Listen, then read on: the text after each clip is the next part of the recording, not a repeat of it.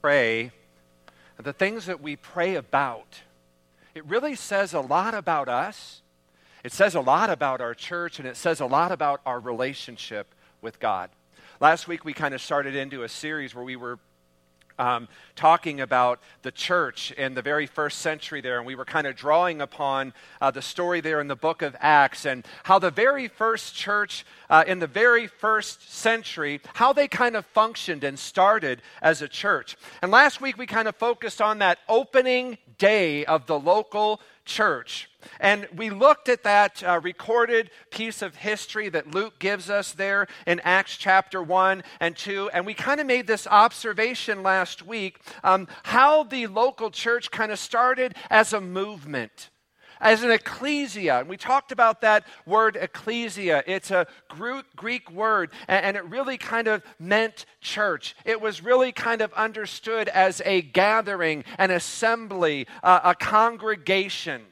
And we talked about how that very first church, in the very first century that Jesus came to launch and to give birth to, and how they focused they were unified around a very, very simple, yet a very profound, a very powerful message. And that message was that Jesus Christ has risen from the dead. It was that very simple, yet powerful, profound message that galvanized them into a community and that really propelled the mission and the focus of the very first church. And as they went forth and shared that very simple, profound message, they called people to come and to just to be a follower of Jesus, to learn the things that he taught, and then just to become obedient to that. But you know what happened over time? The church got buildings, the church got organized. They had to get organized. The church needed organization. There's nothing wrong with that. And then there kind of began to come a hierarchy. And then people got in control. And it wasn't long before they realized that they could take this message and they could actually use it to control and to manipulate people. And before you know, everything kind of just got really crazy and off focus. Before long, this outwardly focused movement that was all about the message of Jesus Christ's resurrection from the dead, that simple, powerful, profound message to go out and to share that with those who didn't know, those who hadn't heard. They would go and say, We just want you to know that Jesus, the Son of God, was born. He lived. He died for your sins. He was resurrected from the dead. And He sent the power of the Holy Spirit to dwell in us, His believers, so that we could go forth and be His witnesses throughout the world to bring the kingdom of God upon the earth this outwardly focused mission message suddenly began to transition and turn to become an insider focused church and mission. There came a time where that outward movement began to transition into an insider movement where it became less about those on the outside, those who didn't know, those who hadn't heard, and it started to become more about those who were on the inside. We became more concerned about those who were there than those who needed to come. And one of the things I've learned over the years, having pastored for a while, is churches make this transition from outsider, outward focused to inward focused, inward concerned very quickly. And in most cases, they weren't planning on it. It's not intentional. They didn't even realize it was happening.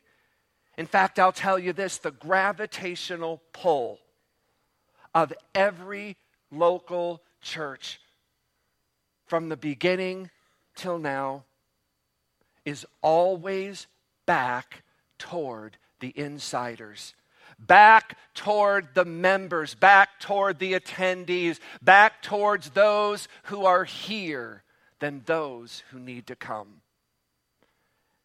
And churches become very, very self centered, self focused very, very quickly, and the vast majority of people don't even realize it's happening. When you think about every other organization that exists, they mainly exist for and cater to those who belong and are members. And there's nothing wrong with that. I mean, the very building we bought that now houses Praise Community Church used to be the Elks Club. And their organization focused on and catered to its members. Every organization really exists for that purpose. But the church that Jesus came to launch was very different. It had a very different mission, a very different focus. And that was for those on the inside who had heard the message that Jesus Christ has risen from the dead. God has sent His Holy Spirit to indwell us, to empower us, to go out and to impact the culture, to go out and to change the community, to bring the kingdom of God upon the earth. And when churches make this transition from being outsider focused to insider oriented, you know what happens? We tend to really start getting really judgmental towards those on the outside as well as those on the inside. And we kind of begin to develop this holier than thou attitude. That's what happens when our focus should be out there, but it's really in here. When you look at the very first church in the very first century, the church that Jesus came to launch, there in the book of Acts, it was amazing. It was absolutely amazing. In fact, the book of Acts says in Jerusalem, even though there was a lot of tension and turmoil around Jesus and all of the stuff that went with that. It said there in the book of Acts that the Christians in Jerusalem had tremendous favor with the people, those on the outside, because there was something unusual, something unique, remarkable, winsome, attractive about those Christians in that very first century who were a part of that first church. And because of that, Acts says that the very first church in the very first century got big quickly. So today I want to kind of just transition from that opening day, that big first day for the first church there in Acts. And I want to look at it and I want to talk about the big prayers that the church there in Acts prayed because I believe there is something there for us to learn and to be reminded of. Now, before we get to that very first church in the very first century and how they prayed, I want to just briefly look at prayer in the church today, prayer in the life of the average Christian.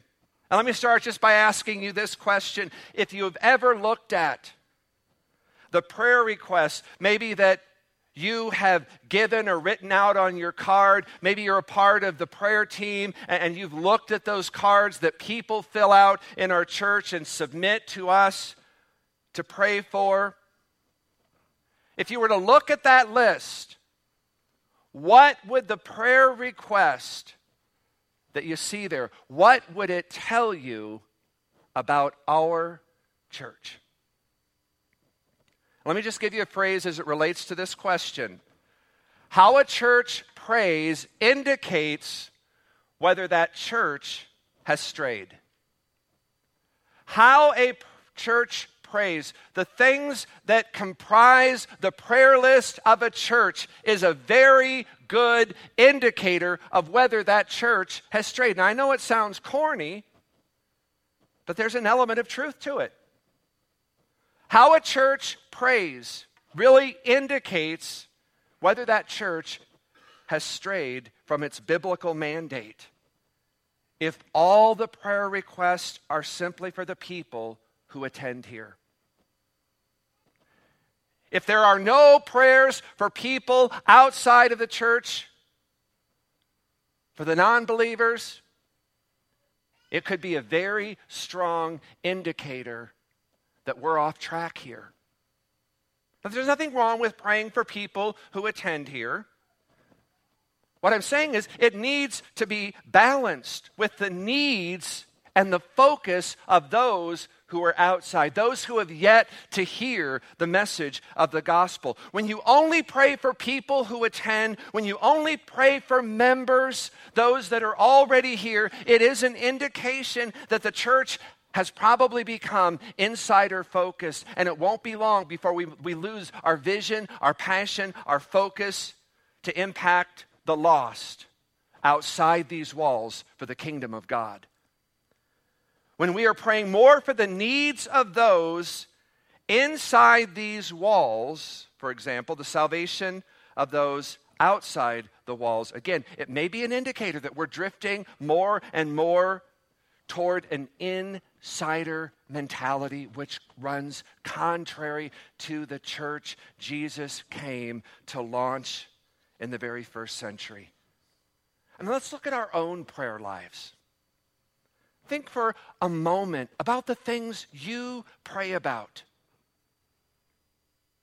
The average Christian, for the most part, I mean, we're all guilty of this. Sometimes we just find ourselves praying for ourselves. And again, there's nothing wrong with praying. We pray for our family. We maybe pray for two or three sick people. And that's how most Christians pray. And again, there's nothing wrong with praying for those needs. And we need to be praying for those needs. The problem is, is for most of us, that is where our prayer life ends. We never seem to get beyond ourselves and our needs. In fact, just a wild guess here. If God had answered all of your prayers, last year. I mean, the ones that you really have been intentional about praying for. Maybe you pray for this week after week after week. If God had answered all of your prayers last year, for most of us, the only person that would probably be better off is us, and maybe a family member or two. See, my concern, and I think Jesus' concern would be that self centered, self focused prayers, when you get them all together inside of a church building, after a while, we're going to start acting and sounding like self centered, self focused Christians. And what happens is this once incredibly outward focused movement that Jesus came to launch becomes insider focused. When that happens, you know what? This church just kind of becomes a building. And we just kind of become church people. And we just do church things. For a lot of people, other people just finally get on your nerves enough that you kind of just saunter out the front door and just want to go find a different church. To be church people and to do church things. My guess, my hope here this morning is I think all of us want something bigger and different and better. I think a lot of us are looking for something a little closer to what Jesus came to launch there in the very first century. So, big churches on God's big mission pray big, bold prayers. And I want to challenge you and I want to challenge me. Let's start praying bigger prayers. I want to begin to pray the kind of prayers they prayed there in the very first church, in the very first century. So this morning, I want to just show you how the first church, the first Christians prayed. And before I get to that, I just want to kind of set this up, kind of give you a little bit of context. We talked about it a little bit last week. Holy Spirit comes, fills the believers, and they're just kind of empowered to go out. And you remember that Peter kind of seizes that opportunity right after being filled with the Holy Spirit. And he kind of just begins to move from that place. He goes to the temple, and you have to remember that the temple is the epicenter of ancient Judaism. That epicenter is where, in the minds of the Jews, this is where God dwells. And Peter and John are Jews. They're also now Christians. So they go to the temple to pray. But now they're going to the temple as Christians. They're followers of Jesus. And they're going into the temple, and Peter and John, they're traveling together. And as they're going to the temple, they walk past a guy who has been lame from birth. Now, we don't use that word lame the way that they did back in those days. My kids tell me I'm lame, uh, you know, or my attempt at humor is lame, meaning it was a weak, really feeble attempt at trying to be funny, Dad, you're so lame. But Peter and John, they come upon this man, and the scripture says he's lame from birth. He's been un- unable to walk his whole life. This guy is a beggar. And as Peter and John walk by him, the guy is holding out his hand. He's begging for money. That's how he survives, it's how he gets by day to day. And Peter and John, they, they make that very infamous statement Silver and gold have we not, but such as we have, we give unto you. Rise up and walk in the name of Jesus. And no sooner had they said this. This man, lame from birth, begins to stand and he begins to walk and he follows Peter and John into the temple as they go. And there's other people in there, and all of a sudden they see this man lame from birth, walking with Peter and John, and they're taken back. They're astonished. They're amazed. I recognize that guy. I know who that guy is. I walk by him every day to and from the temple. He's lame, but now he's walking.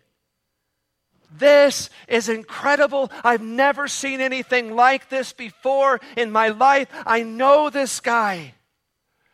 And all of a sudden, there just kind of comes a passion and an energy in the temple. Now, it was one thing, you know, for Peter to kind of create chaos and havoc out in the streets. But you're bringing that now into the temple, the epicenter of the Jewish culture?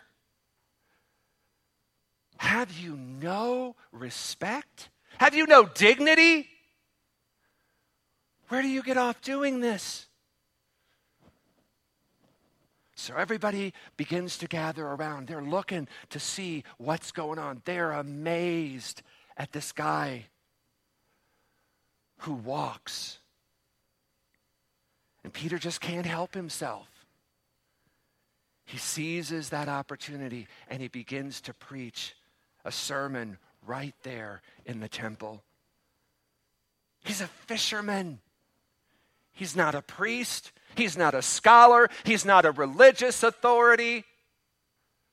What right do you have, fishermen, to come into the holy, sacred, temple of God, much less creating the havoc you're creating. Now you want to start preaching to us. So he preaches a sermon, and in the middle of that sermon, he mentions a word that just set the religious people off. He started talking about the resurrection. Luke tells us there in Acts that by the end of Peter's sermon, over 5,000 men had become Christians in the city of Jerusalem that day. You had the original 3,000, the opening day of the big church there. These 5,000, and the scripture says hundreds and hundreds and hundreds of men, women, and children over the course of several days were added to the church there in Jerusalem. So you have about 10% of the city of Jerusalem. They are turning their attention and their focus to this new teaching this new religion, this new belief about Jesus Christ being raised from the dead. And you have from that this big energy and passion. And the temple priests are watching it all unfold. And they're like, You have no permission. You have no right. You have no authority to come into this place and to preach that message. Go back to your boats, go back to fishing. Leave the preaching, the teaching to the educated, the sophisticated, the dignified. Go back to your boat. Go back to doing what you were doing before Jesus came. Not to mention the religious leaders already felt a little picked on because peppered in all of Peter's sermons he talked about how they were the ones, the religious leaders, they were the ones that crucified him. And Peter would tell them a lot, oh, yeah, in case you forgot, in case you didn't remember, you were the ones who crucified him. So, with all of this happening, they decide the only thing that they can do with Peter and John is they arrest them and they throw them in jail for the night. Let's see if that just doesn't cool your jets. They remember word spreads throughout the city. They were preaching in the temple. They got arrested. And so those who were kind of close to Peter and John, you know, kind of the original Jesus posse, the ones that kind of got this whole thing rolling, there's about 120 of them. And they're like, oh no, man, I, Jesus, first of all, is crucified. You know, now Peter and John, they're arrested. They could be executed. We may never see them again. And they're kind of just starting to become really scared. And they're just kind of starting to think worst case scenario here. Next morning, remember the religious leaders, chief priests, brought Peter and John, pulled them out of jail, and said, Okay, th- this thing you were talking about yesterday, this subject, you know, begins with an R.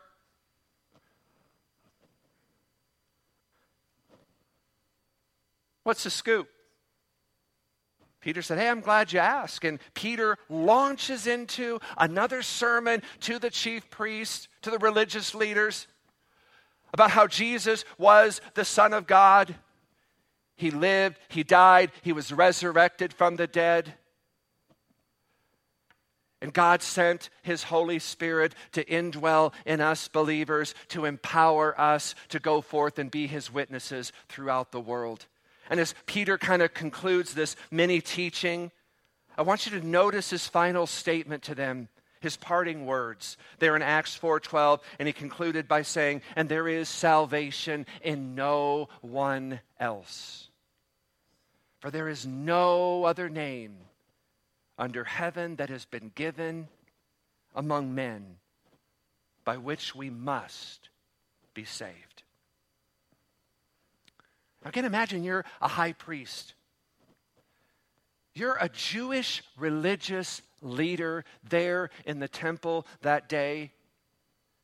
And here's a guy who just got out of jail. Probably smelled like and looked like he'd spent the night in jail. And he's teaching and preaching and lecturing to chief priests, to Jewish scholars. And the problem was kind of the bone in their throat. That lame man was there in the crowd with Peter and John that day. And the religious leaders saw him, knew what had happened to him, and they just didn't know how to respond. So it goes from there. Acts chapter 4, verses 13. It says, Now as they observed the confidence of Peter and John and understood that these were uneducated, untrained men, they're hicks. I couldn't say that first service, but I can this service. Pastor Mark's last name is Hicks, so. These are untrained, unsophisticated. They're fishermen. What do they know?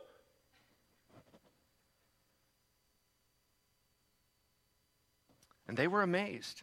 Chief priests, the religious leaders, they were amazed and began to recognize them as having been with Jesus. They, they were his disciples.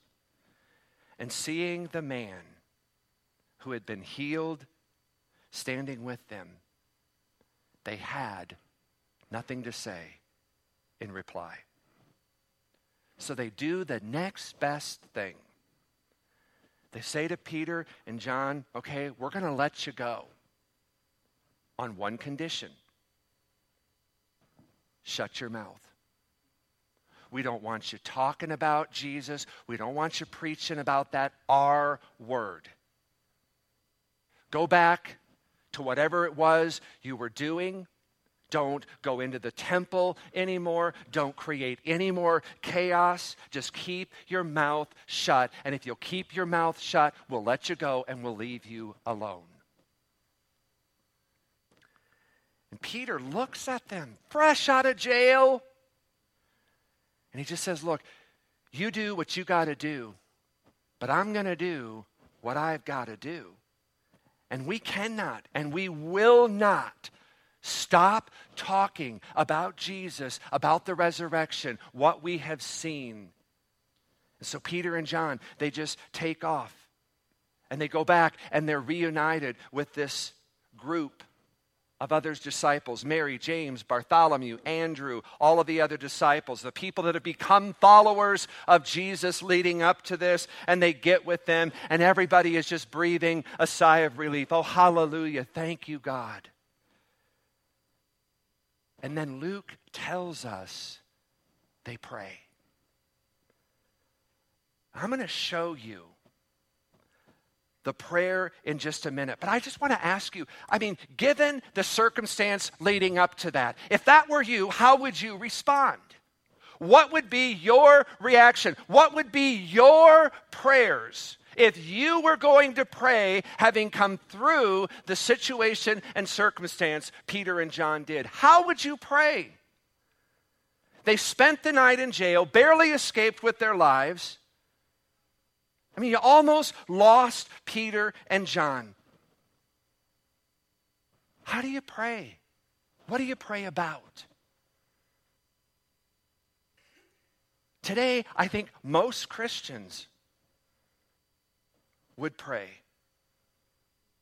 Because we're Americans. And, and, you know the kind of prayers we would pray as Americans?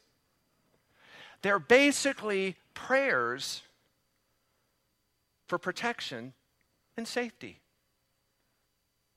Honestly, if that were you, just coming out of jail, and you were going to begin to pray, let's be honest, most of our prayers would focus around God, protect me. God, keep me safe. God, keep me from my enemies.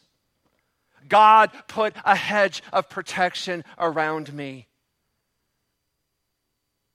That's honestly how most of us, probably in this room, including myself, would pray. It's all about our safety, it's all about our protection. God, give me a bigger car. Give me a nicer house. Give me a better job. It's all about us. I want to show you this isn't how they prayed.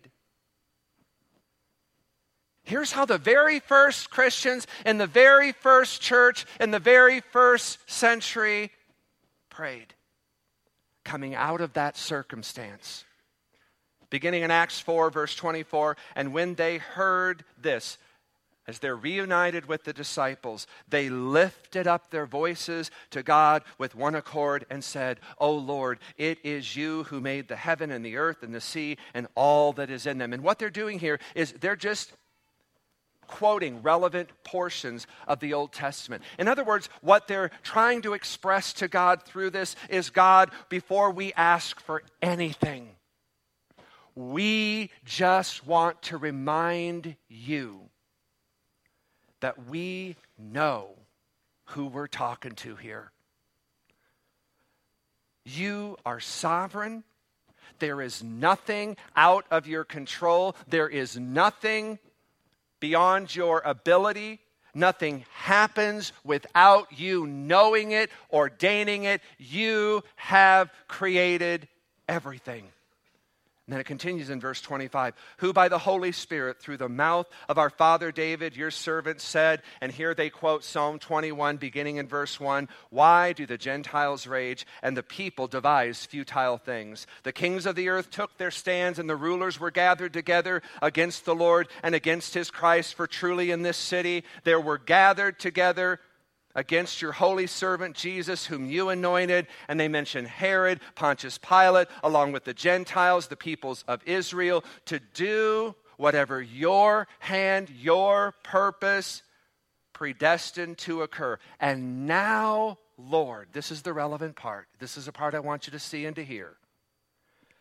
Take note of their threats and grant your bond servants May we speak your word with boldness. Whoa, wait, time out here. Back up. Boldness? Really? Uh, excuse me, um, but boldness is kind of what got you guys into this mess. Boldness was kind of what got you guys in trouble with the chief priest. Boldness is kind of what got you guys in jail overnight. I mean, isn't boldness kind of what created this antagonistic spirit between you and the religious leaders? I mean, I'm just kind of looking at this from kind of my 2015 perspective. And I'm reading this story and I'm thinking, these guys are already kind of bold enough, don't you think? I mean, I think you've got boldness pretty well covered here. So you're going to ask for more boldness? Really?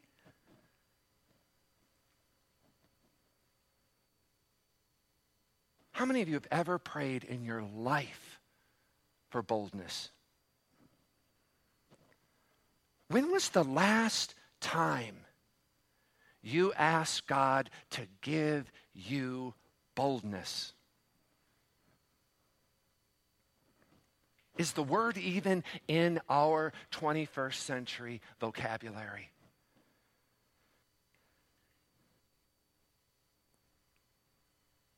God, give us boldness to speak your word. God, give us boldness to be your witness. God, give us boldness that we can go out and that we can preach and teach the Word of God with authority. God, give us boldness that we can go out and usher in the kingdom of God upon this earth. I mean, we pray every once in a while, oh, God, help me to become a, a, better Christian. Again, there's nothing wrong with those kinds of prayers. But for a lot of us, that's where it stops. But have you ever prayed for boldness? Have you ever asked God just to enable you to pray for, to speak to, to minister to people who are outside the faith? Have you ever asked God to enable you to use this biblical word to enable you to speak and to represent Him with boldness.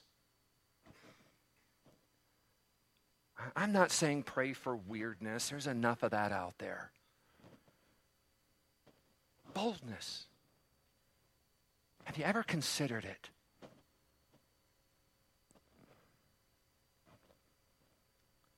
Have you ever thought how very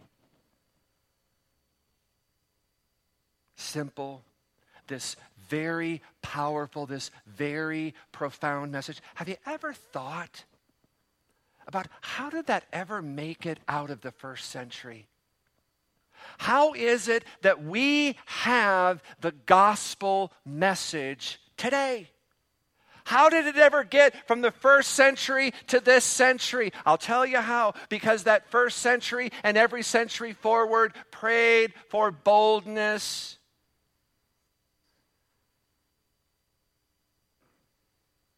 That's why we have it.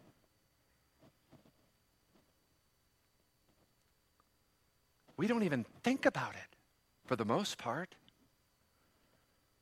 I mean, we're more about being politically correct. Oh, God, I don't want to be offensive. Boldness, ah, we don't even think about that.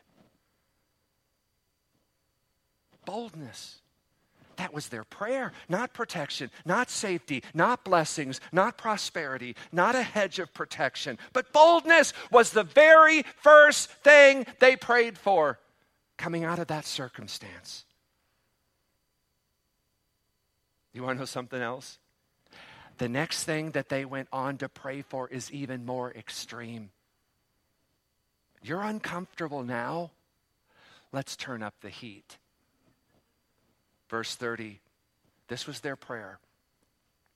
Give us more boldness and stretch out your hand, Jesus, to heal produce manifest signs and wonders, that those would take place in the name of your holy servant, Jesus. Have you ever prayed and asked for that? Have you ever prayed and just said, God, would you not only embolden me, but God, would you also just stretch forth your hand. God, would you just begin to do signs and miracles that would testify to your servant, your son, Jesus Christ? So that's weird to a lot of us because Christians and expect, we ask for that. We're good with that as long as it happens inside these four walls. But oh my, what would people think if that ever broke out on the streets around us. What were they asking for? You know what they were asking for? They were asking for God to take them outside their comfort zone, outside their comfortable group, outside their fellowship.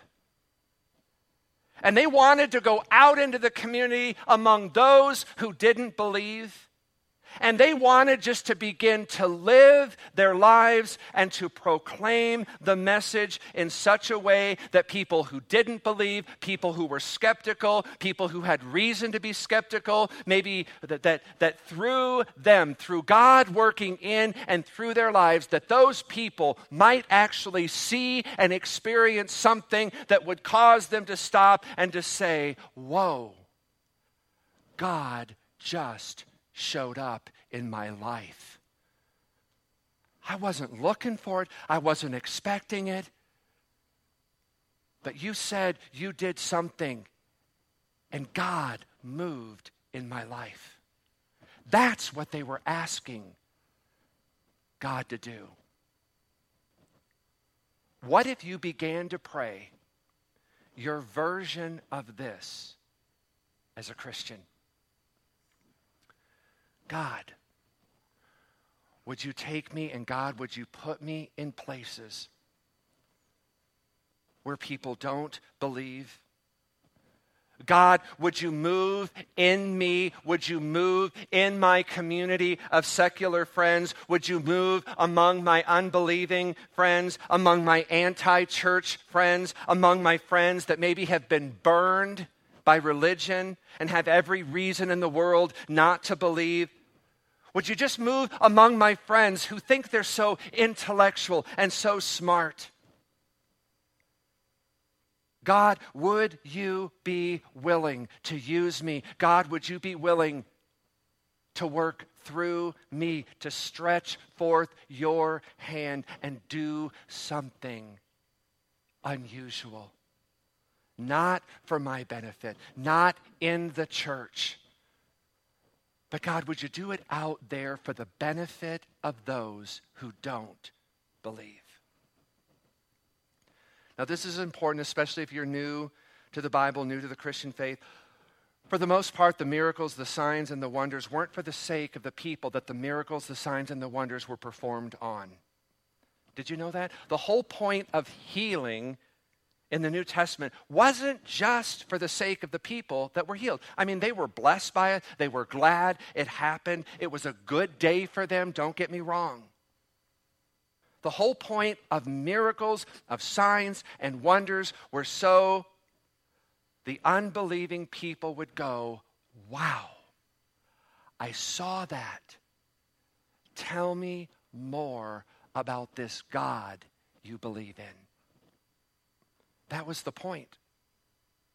And those disciples, as they met together, they were praying to be able that God would send them forth into their community and to demonstrate the power of God, not for their sake, not for their benefit, but for the sake of the community and the benefit of those who didn't believe. Let me just ask you can you imagine what would happen in our church, in our community, if we started praying prayers like that first century church prayed? I'll tell you what happened, how God answered that prayer, because it's how the story wraps up. Verse 31 And when they had prayed, the place where they had gathered together was shaken, and they were all filled with the Holy Spirit and began to speak the word of God with boldness. There's that word again. And the congregation of those who believed were of one heart and soul, and not one of them claimed that anything belonged to him was their own, but all things were common property to them. Not only does the Holy Spirit come, not only does God fill them with boldness, but there is an outbreak of generosity. Not just because of a sermon It was just as they became more outsider focused, as they became more concerned for those on the outside of the faith community, as they began to talk about the resurrection of Jesus Christ with great boldness, there was just an outbreak of extreme generosity. But that's not why they were doing this. I want us to be a big church that has a big focus and a big mission and prays big, bold prayers. I want us to be a church that learns by God's grace to leverage our bigness for the sake of someone or something that has nothing to do with us or benefits us or our church in any way. That's the challenge. The way you and I pray, do you realize it is an indication of where our hearts are? The way you pray, the way I pray, it is a, it's, a, it's just an indicator. Are we still on track as a church for God's plans, God's vision, God's purpose for us, for our city, for our community, for our friends, in the workplace, in our world? So here's what we're going to do.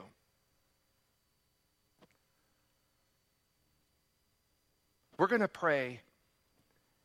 We're going to ask God to make us bolder. We're going to ask God, would you just stretch forth your hand?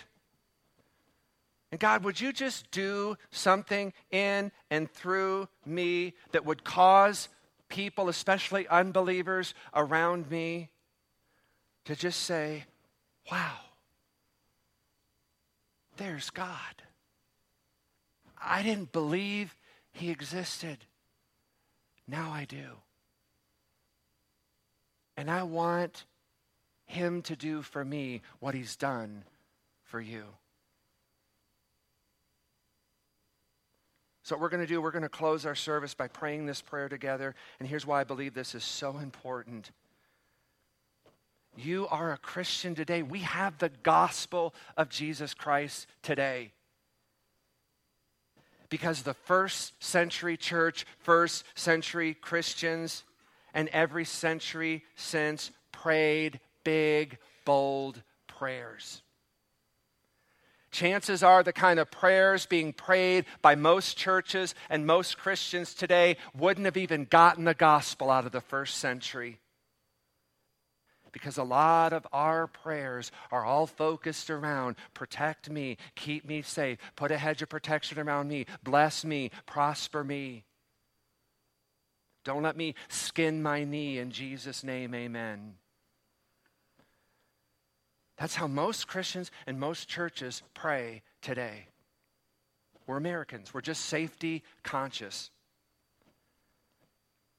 But I'm afraid if it would have been up to us, we would have never prayed the gospel out of the first century. But that can change.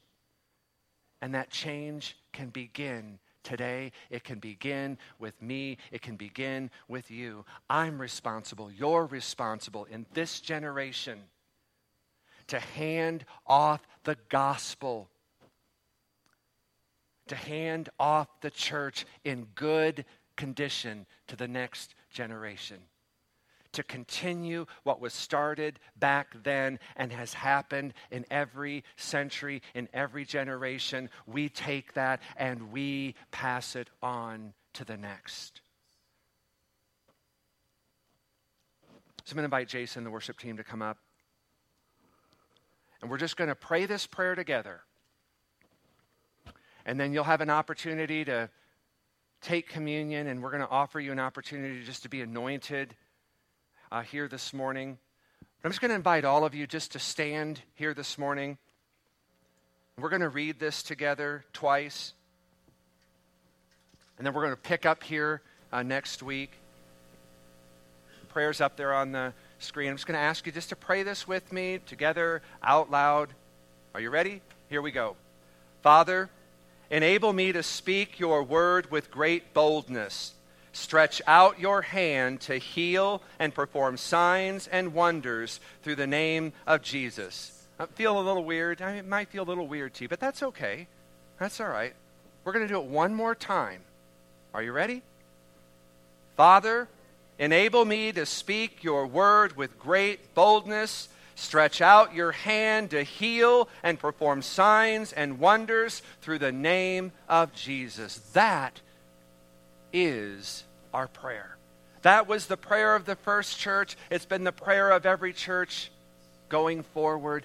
That is a big, bold, audacious prayer. And I want God to answer that prayer in your life, in the life of this church. I want that prayer to shake us and to shake our community. So, we're going to do just to close, as we just close in worship, you'll have an opportunity to come up and just to celebrate communion. Again, kind of just to seal the deal with God. God, I want more boldness. We're also going to give you an opportunity here this morning that we're going to just have a couple of people here. We've got some anointing oil, and we just want to anoint you this morning, and we want to just speak the word, the prayer of boldness over you and over your life. So if you want to be anointed, if you really want God to just instill his spirit and his boldness in you this morning. Just come and, and they're just going to anoint you and they're just going to pray over you. So, what I'm going to do here is, Jim, I'm going to I'm going to have Ryan be with you. Janie, Evan is going to be with you up here. I want you, I, just feel like God wants to use them this morning, so I'm just going to go with that. And I want you to show them what to do. Let them do the anointing, and you guys speak the word, the prayer, the affirmation of boldness over them. Father, we just thank you so much this morning. We thank you for your power. We thank you for your presence in this place. Father, we thank you, Lord, for that church that Jesus came to birth over 2,000 years ago, that movement that he came to launch. And Father, we see how you used the prayers of that first church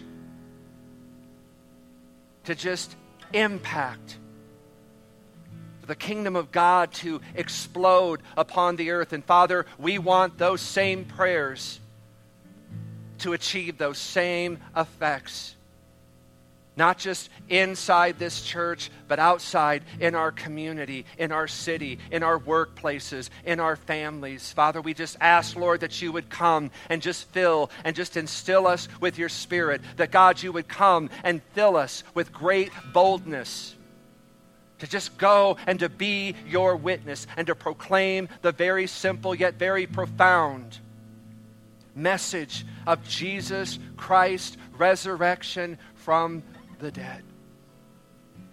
And that you have come to give us and to fill us with your Holy Spirit. And Father, just empower us with that. In Jesus' name we pray. Amen. So as you